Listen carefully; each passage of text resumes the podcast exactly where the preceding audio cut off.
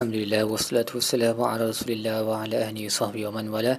إن شاء الله لا أبسوك هليني كتاك من جنك تدبر باقي مكسر اللي مرتوز بأبلاس سورة الفاتحة آية 24 سنجا 28 Baik, Allah بكتب pada ayat 24 وَهُوَ الَّذِي كَفَ أَيْدِيَهُمْ عَنْكُمْ وَأَيْدِيَكُمْ عَنْهُمْ بِبَطْنِ مَكَّةَ مِنْ بَعْدِ أَنْ أَظْفَرَكُمْ عَلَيْهِمْ وَكَانَ اللَّهُ بِمَا تَعْمَلُونَ بَصِيرًا So ayat ini adalah um, sambungan lagi daripada peristiwa-peristiwa yang berlaku ketika um, perjanjian Hudaibiyah.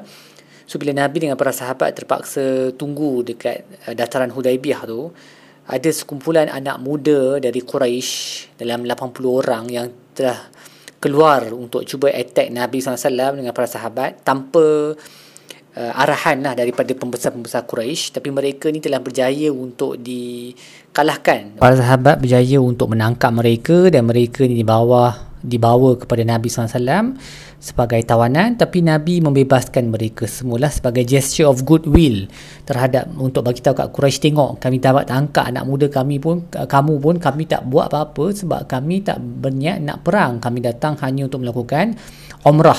Jadi tak berlakulah apa-apa uh, peperangan dari sebelah sana ataupun dari sebelah sini. Itu yang dimaksudkan oleh ayat ni lah.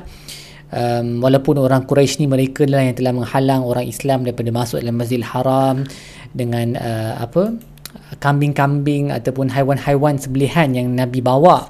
Uh, menurut uh, setengah riwayat Nabi bawa sampai 100 ekor unta untuk disembelihkan tapi semua tak dapat nak masuk um, ke dalam Masjidil Haram untuk disembelihkan maka kat situ sajalah uh, akhirnya disembelihkan.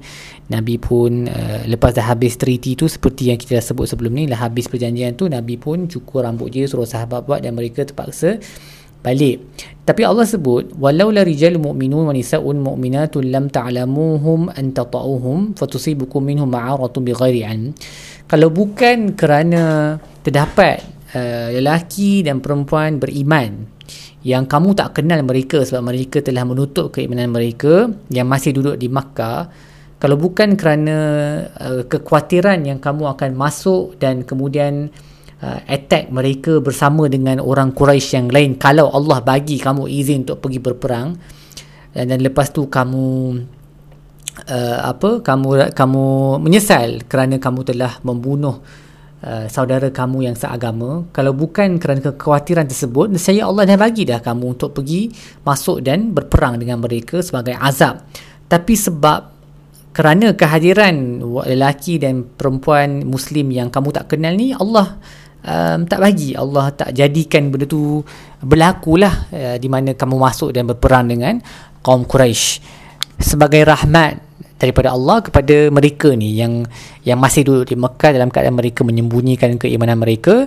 Lau tazayyalu kalau mereka ni terpisah kalau orang beriman ni yang uh, yang duduk Mekah ni mereka berada di satu kawasan lain contohnya ataupun terpisah daripada kaum Quraisy nescaya Allah dah mengazab uh, orang kafir di dalamnya dengan azab yang pedih dengan cara kamu masuk dan kamu berperang dengan mereka dan mereka dihapuskan. Dan Allah kata um, apabila orang kafir memasukkan di dalam hati mereka hamiyah jahiliyah. Jahiliyah. Hamiyah ni maksudnya macam kebongkakan lah kebanggaan jahiliyah. Uh, tapi Allah menurunkan sakinahnya ke atas rasulnya dan juga ke atas orang beriman. Dan kalau kita baca cerita ni kita, kalau kita baca kisah Hudaibiyah tu kita akan faham lah macam mana uh, pen, apa ayat ni uh, dia punya kepentingan dia. Kenapa Allah sebut Uh, kebanggaan kaum Quraisy yang jahiliah dan juga kenapa Allah turunkan sakinah kesejahteraan ke atas Nabi kerana benda-benda yang mereka buat tu memang terlalu provokatif.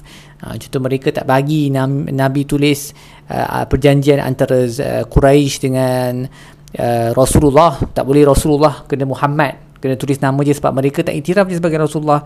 Tak boleh mulakan dengan Bismillahirrahmanirrahim. Sebab mereka tak kenal Rahman ni siapa. Kena tulis Bismillahumma so ada beberapa banyak beberapa perkara yang berlaku uh, bila Nabi suruh Sayyidina Ali yang menulis yang merupakan penulis uh, perjanjian Hudaibiyah tu untuk tukar uh, ikut saja apa yang mereka nak. For the greater good buat masa ni kita ikut saja apa yang mereka demand Sayyidina Ali pun disobey Nabi tak nak ikut cakap. Sebab dia tak nak tukar um, Rasulullah tu. Sebab bagi Ali Nabi memang Rasulullah. Sampai sebab Ali tak nak buat Nabi tunjuk, suruh Ali tunjukkan. Dia show me mana perkataan Rasulullah Nabi tak reti baca betul dan tulis kan jadi Nabi suruh Ali tunjuk kat dia mana perkataan Rasulullah tu jadi, jadi Nabi kikis sendiri perkataan tu. Sebab dia tak ada dia tak ada pemadam-pemadam. Semua kan masa dulu dia terpaksa kikis perkataan tu dia Nabi kikis sendiri sebab Ali tak nak buat. Sebab Ali terlalu kecewa dengan permintaan Quraisy tu untuk tak iktiraf Nabi sebagai Rasulullah. So itu yang Allah sebut fa'anzalallahu sakinata. Allah turunkan sakinahnya ke atas Nabi SAW dan juga ke atas orang beriman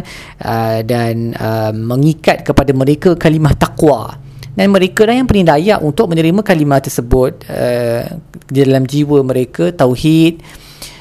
Dan kemudian Allah um, me- menyebut bahawa apa yang Allah tunjukkan kepada Nabi tentang mimpi yang mereka akan masuk dalam Makkah untuk melakukan umrah ru'yah tu pasti akan berlaku. So Nabi decide untuk pergi ke Hudaibiyah sebab mimpi tu sebenarnya. Nabi mimpi yang mereka akan masuk ke dalam uh, Makkah dalam keadaan berihram melakukan umrah Uh, tapi Nabi tak tahu yang Allah bagi dia mimpi tu bukan untuk dilakukan pada tahun tersebut juga.